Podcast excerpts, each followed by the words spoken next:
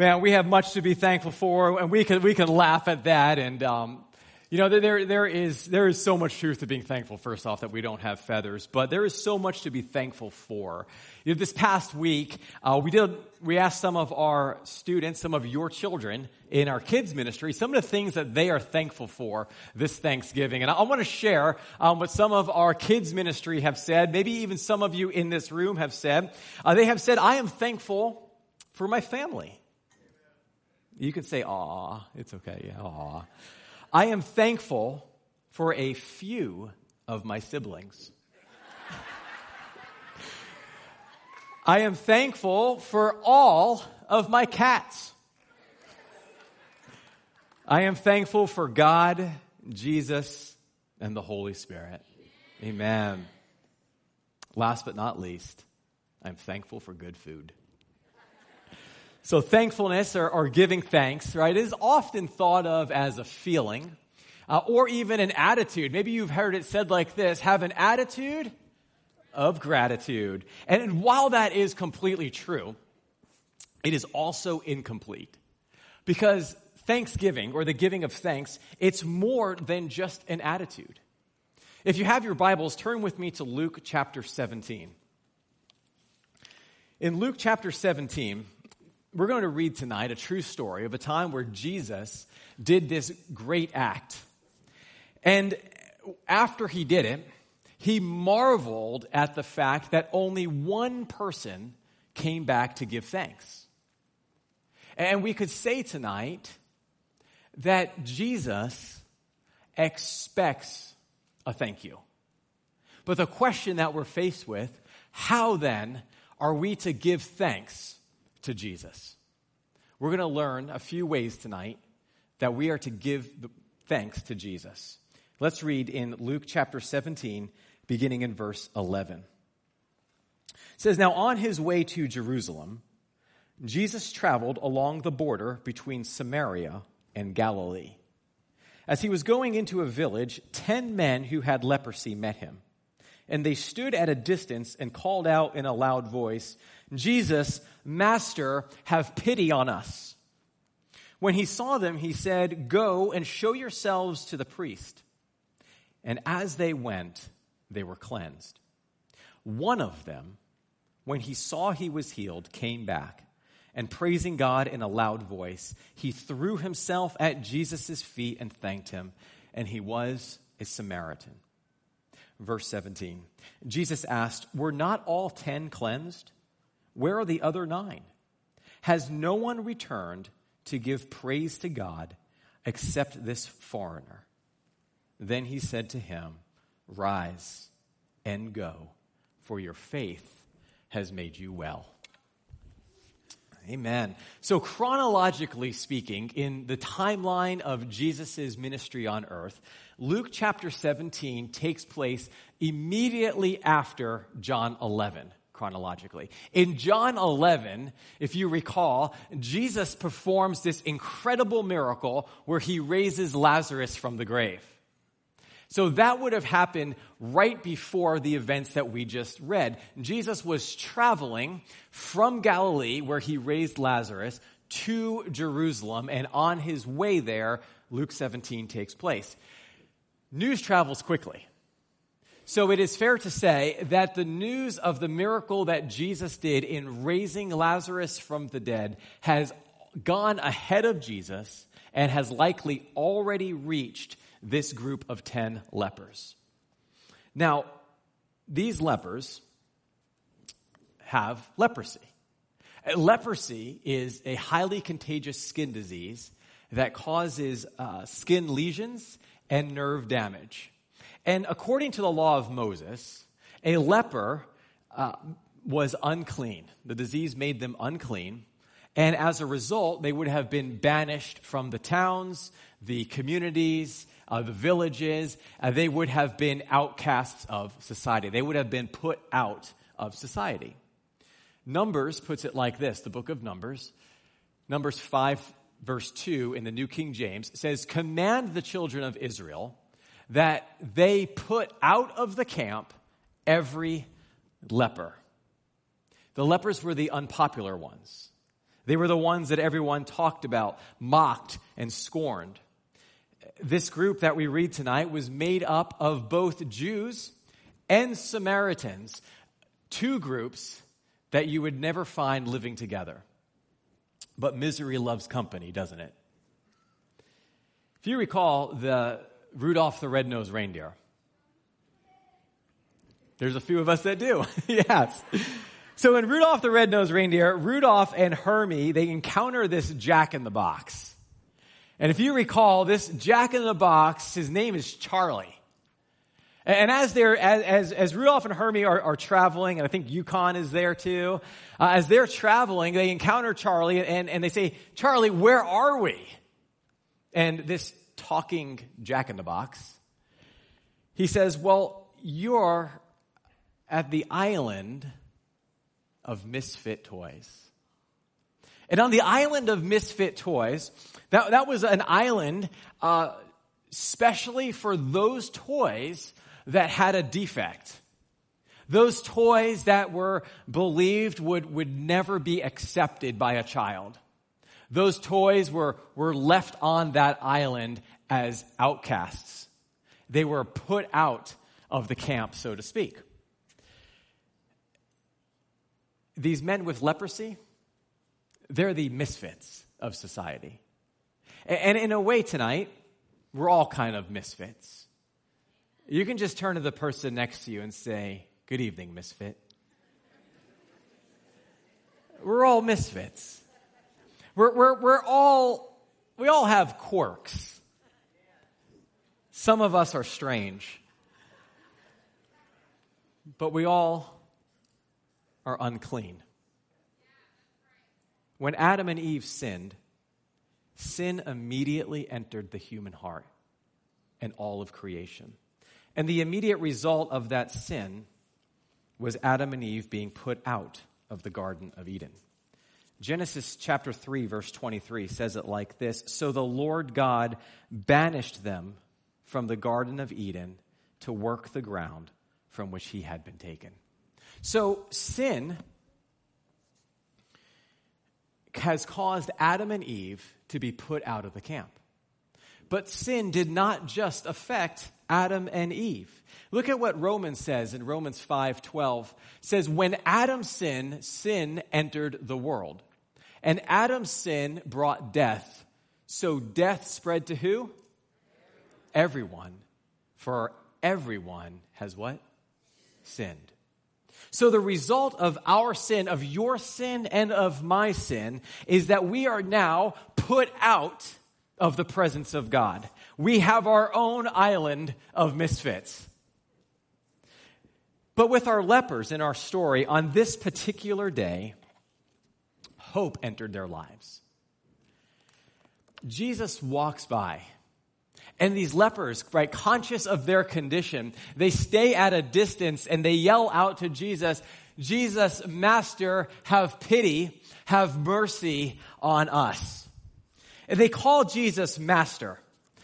Kids, yell it, Master. Okay, all the kids, there's a kids section over here, yeah. So they call Jesus Master, and that's a term, and it means chief commander. You see, they knew that if Jesus could command death, then he could also command disease. So when they're calling out to Jesus, "Master, have pity on us," really, what are they doing? They're praying. They're praying. They're asking Jesus for mercy because they recognize that he is in control of all things. Did you know tonight that it doesn't matter what your past looks like? It doesn't matter what your present condition is? That Jesus, who is in control of all things, has mercy on you and I. He has mercy on us. And maybe you're thinking, "Pastor David, you have no idea what I've done. You have no idea what I'm walking through and what I'm doing. How could you say Jesus would have mercy on me?" Because listen to what Jesus says next. Look with me in verse 14. And Jesus says, when he saw them, he said, "Go and show yourselves to the priest." And as they went, they were cleansed. See what Jesus does? He hears their prayer. He sees their need. He challenges their faith, and then he heals them of all their diseases. Tonight, there's many things that you and I could be thankful for. I want to share three from our text. We can be thankful to Jesus tonight that he hears our prayers. So many people in the world are lost tonight. They're praying to a little g God that will never hear their prayers. But our God is a capital G. And he hears your prayers. And he hears my prayers tonight. We can be thankful that Jesus sees our needs. And we can be thankful tonight that Jesus has the power to answer our prayers and fulfill our every need. You know that God has given you everything you need for life and godliness? He's given you everything you need. It's truly remarkable in our text what's taking place here. Jesus says to these lepers, remember, they have leprosy. They visibly have leprosy. And Jesus says to them, "Go and show yourself to the priest." He doesn't say, "Be healed." He doesn't do like he did when he did some other healings. He doesn't create mud and rub it in their eyes or on their skin. He just says, "Guys, just go. Just go and show yourself to the priest." He says, "I know you don't feel clean. I know you are looking at one another and you still see leprosy on each other, but I want you to go to the priest right now as if you were clean." Believe it, Jesus says. It's going to take faith. And the text tells us, it says, and as they went, they were what? They were cleansed. They weren't cleansed in the moment. They weren't cleansed in some spectacular way. They just went. And as they went, God answered their prayer. God brought healing as they were obedient. He answered their prayer. This is key. He answered their prayer after they stepped out in faith. Some of you in here tonight are waiting for God to answer a prayer before you step out in faith. I want it to challenge your faith in the same way that Jesus challenges the faith of these lepers. Perhaps God would have you take that step, and then he'll answer the prayer. See, perfect love casts out all fear. Look at verse 15 with me. He says, one of them, when he saw he was healed, came back praising God in a loud voice. He threw himself at Jesus' feet and thanked him, and he was a Samaritan. Jesus asked, "Were not all 10 cleansed? Where are the other 9? Has no one returned to give praise to God except this foreigner?" Now, kids, how many were healed? There's the kids over there. How many kids? Yeah, 10 were healed. And how many kids? How many returned to give thanks? One person who was healed humbly came back to give thanks to Jesus. And in that same loud voice that he called for mercy, he now gave praise. We would expect all 10 would come running back to Jesus and thank him for this start in new life, that all 10 would come and thank God for sending Jesus to walk into their lives that day, for the love and compassion that Jesus had on them in their moment of most desperate need. Thankful that God had the power to heal their every disease. But only one comes back. And we would think that maybe tonight, maybe all 10 would be there forming, as they had formed a line calling out to Jesus for help, they would have come back forming a line or a group and singing Psalm 103 to Jesus. Psalm 103, look at it with me on the screen. Psalm 103 says, "Let all that I am praise the Lord. With my whole heart, I will praise his holy name. Let all that I am praise the Lord. May I never forget the good things he does for me. He forgives all of my sins. He heals all my diseases. He redeems me from death and crowns me with love and tender mercy. He fills my life with what? With good things." Listen again to what the psalmist says. He says, "Let all that I am praise. Let all that I am give thanks. May I never forget the good things he has done." And then the psalmist worships God. He lists a few of the things that God has done. He forgives us of how many of our sins? All of our sins. He heals us. He redeems us. He crowns us. And he fills our life with good things. You know, sometimes we can forget all the Lord does for us. And it's healthy for us to be reminded of the good things he does. I remember growing up, after a birthday or a Christmas, I can picture it. I can hear my mom's voice now. She would call me to the kitchen table. And I knew what this meant. It's what almost every kid dreads after they get a gift. It's having to put down that toy, take a moment, which seems like an eternity, and write a thank you note. Kids, maybe some of you can relate to that, but I remember that. I remember the kitchen table. I remember my mom calling me to it, and I can remember writing the thank you notes. And I also remember in that moment and at that age absolutely dreading what I was doing, because for every minute I spent writing was one less minute I got to play. You know, what was my mom teaching me? She was teaching me that being thankful, it's more than just an attitude. It's an action. It's a response to grace and mercy. You see, too often, we are content to enjoy the gift and we forget the giver. Jesus is the giver of all things. And he expects a thank you. Luke 17, verse 17. Jesus asked, "Were not all 10 cleansed? Where are the other 9? Has no one returned to give praise to God? Has no one come back to give thanks to God except this one? And even at that, he's a foreigner?"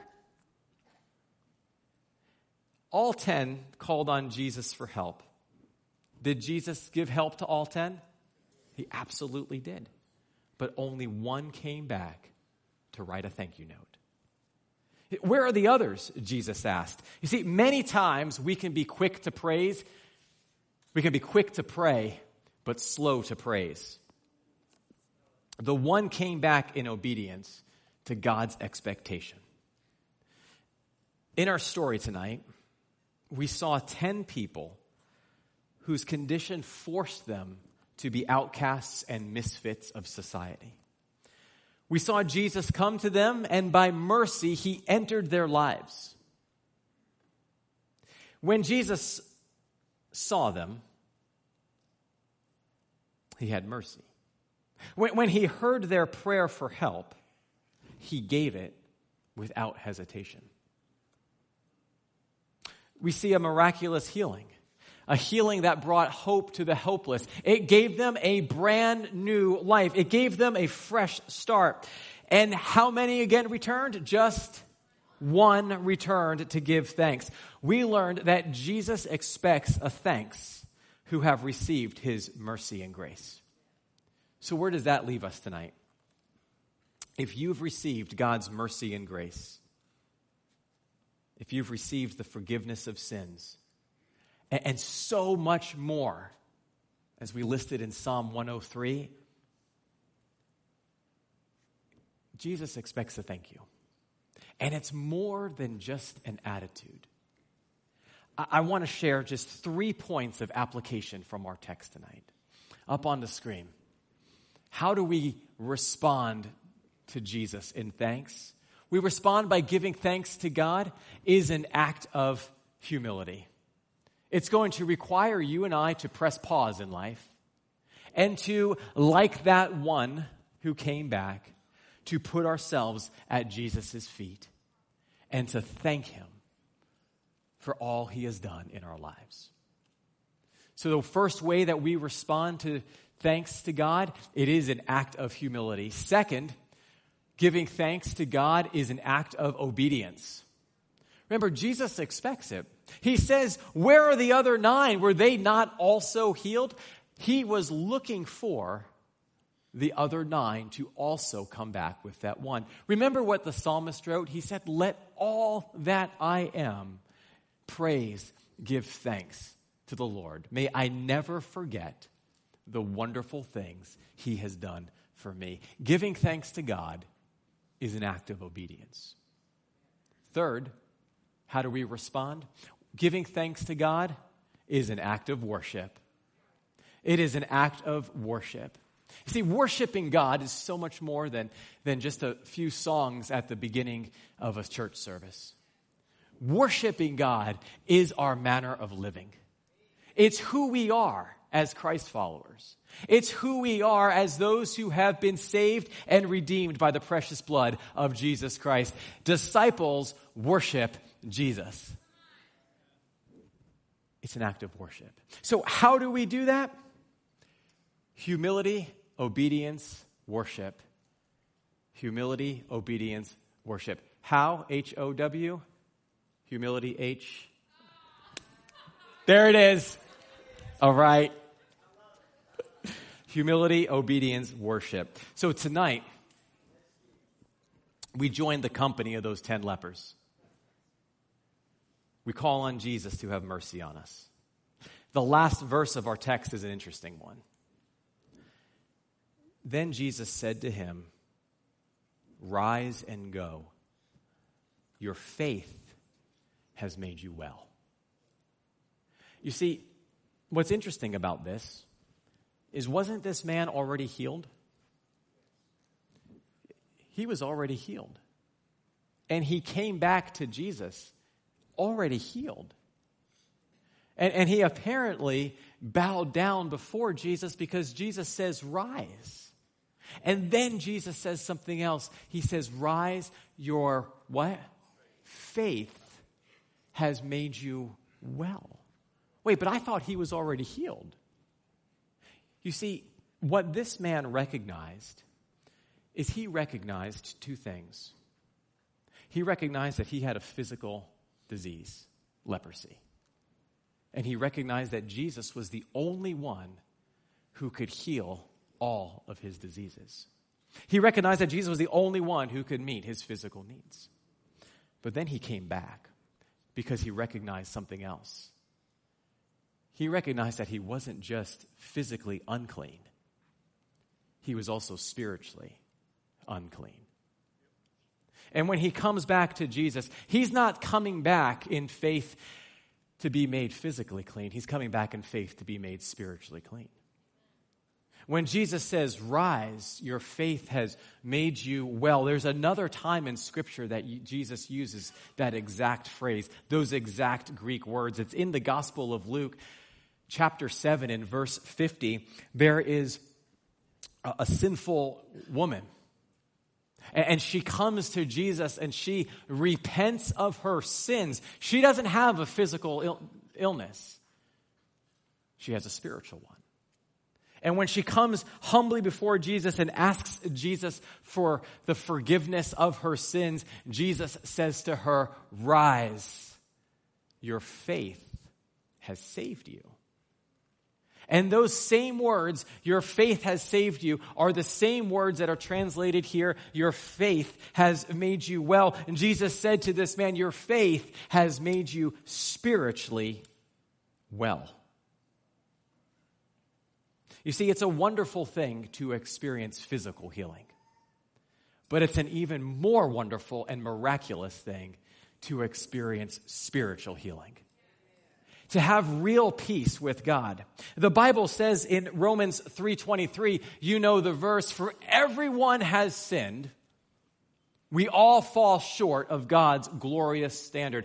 Every one of us has the disease of sin. Every one of us are like these lepers outside the camp. Every single one of us are spiritual misfits. But look at what Jesus says about that in Mark 2:17. Jesus says, healthy people don't need a doctor. Sick people do. And I have come to call not on those who think they are righteous, but those who know that they are sinners. You see, Jesus entered the lives of these 10. And in the same way, he desires to enter your life tonight. To bring not just physical, but to bring something so much more, to bring spiritual healing to your life and mine. And like those lepers, like they called out to Jesus to have mercy on them, listen to what 1 John 1:9 says up on the screen. But if you confess your sins to him, if you call out as the lepers did, he is faithful and just to what? Forgive our sins and cleanse us from all wickedness. Some of your translations say, to cleanse us from all sin. So just as the 10 prayed for Jesus and his mercy, he gave it, so too we who call on Jesus will be cleansed and healed of sin. In a few moments, we're going to take communion together. But before we do, we want to do two things tonight. We saw in our text, Jesus really performed two types of healing. He did a physical healing, and he did a what? A spiritual healing. Every single person needs spiritual healing. But before we pray for spiritual healing, we want to pray also for physical healing. Because we just read that Jesus can heal us of all our diseases. So here's what we're going to do. There's going to be some music playing here in the background. And as we pray, we're going to first pray for physical healing. And I just want to ask you right now, if that's you, would you just raise your hand, saying, tonight I need physical healing? I'm going to raise my hand with you. And we see the hands up, and I can just picture now Jesus when he walked by those lepers and he saw them, he heard them, and he answered their prayer. We're going to pray in faith tonight. If your hand is up, those of you who are around, I want you just to extend your hand towards someone who has their hand up. And let's go before the Lord together. Father God, we thank you. We thank you, Lord Jesus, that you heal us of all our diseases. Lord, you know our frame. You knit us together in our mother's womb. Your word says that all the days of our life are ordained by you. You know them full well, every breath. Lord, our physical ailment reminds us that you can heal and that we're headed home.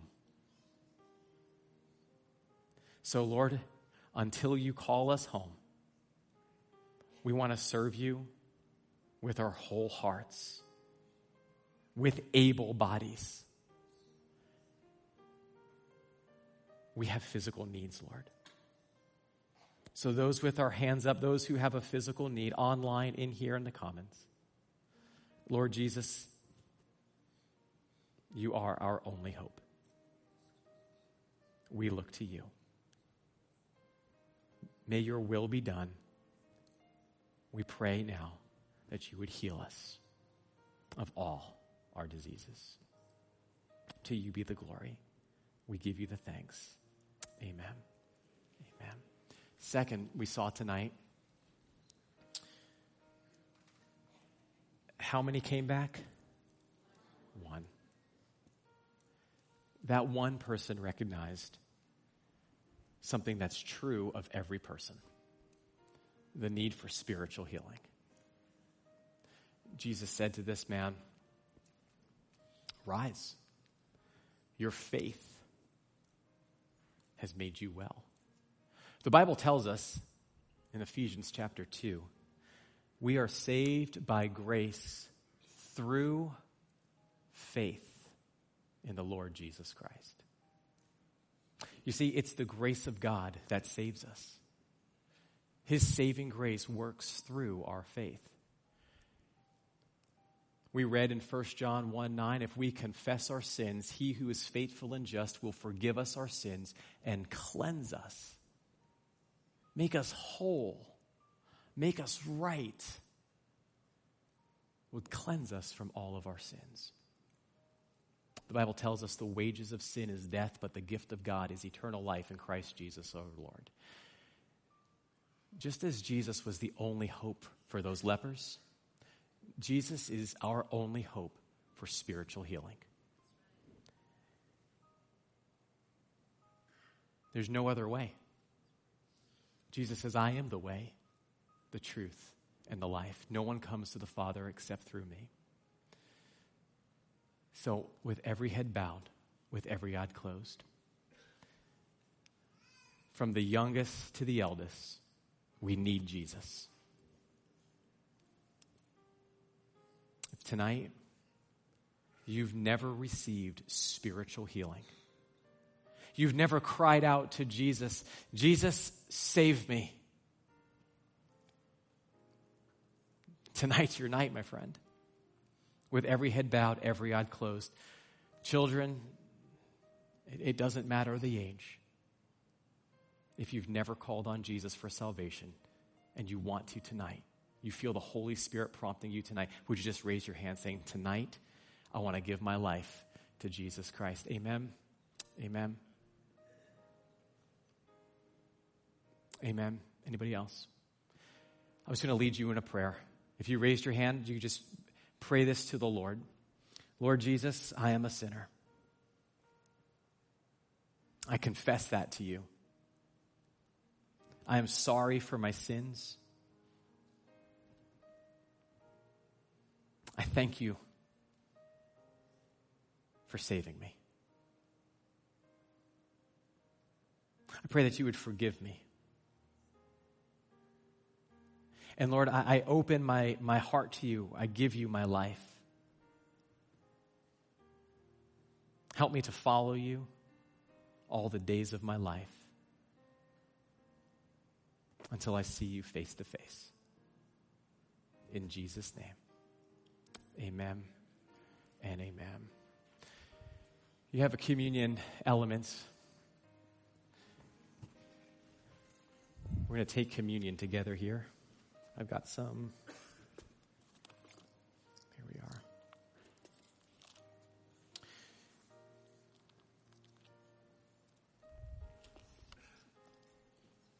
You know, Jesus, those 10 lepers, they came to Jesus unclean. And those 10 lepers left Jesus clean. The Bible tells us in 2 Corinthians 5:17, this means, on the screen, this means that anyone who belongs to Christ has become a new person. The old life is gone and the new life has begun.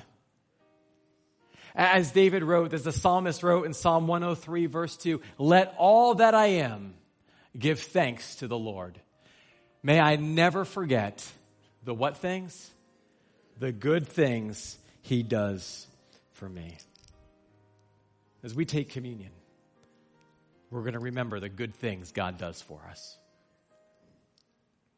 Paul writes in 1 Corinthians 11:23, he says, "For I pass on to you what is of first importance, that on the night the Lord Jesus was betrayed, he took the cup." He took the bread.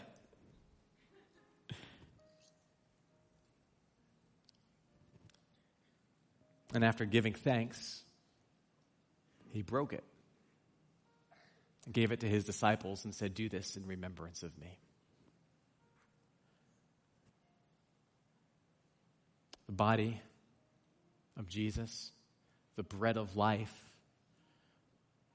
was broken and was given so that you and I tonight can have the hope of life today and the hope of life for eternity.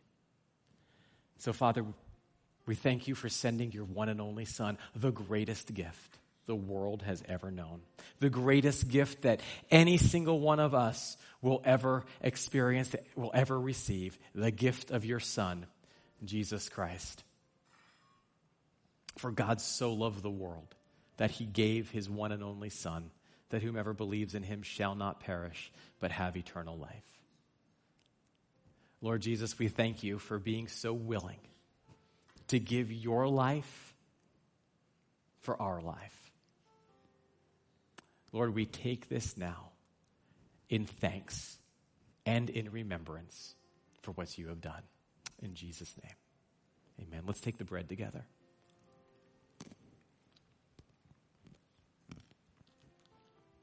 Paul continues in 1 Corinthians 11:25. He says, "In the same way, the Lord Jesus took the cup."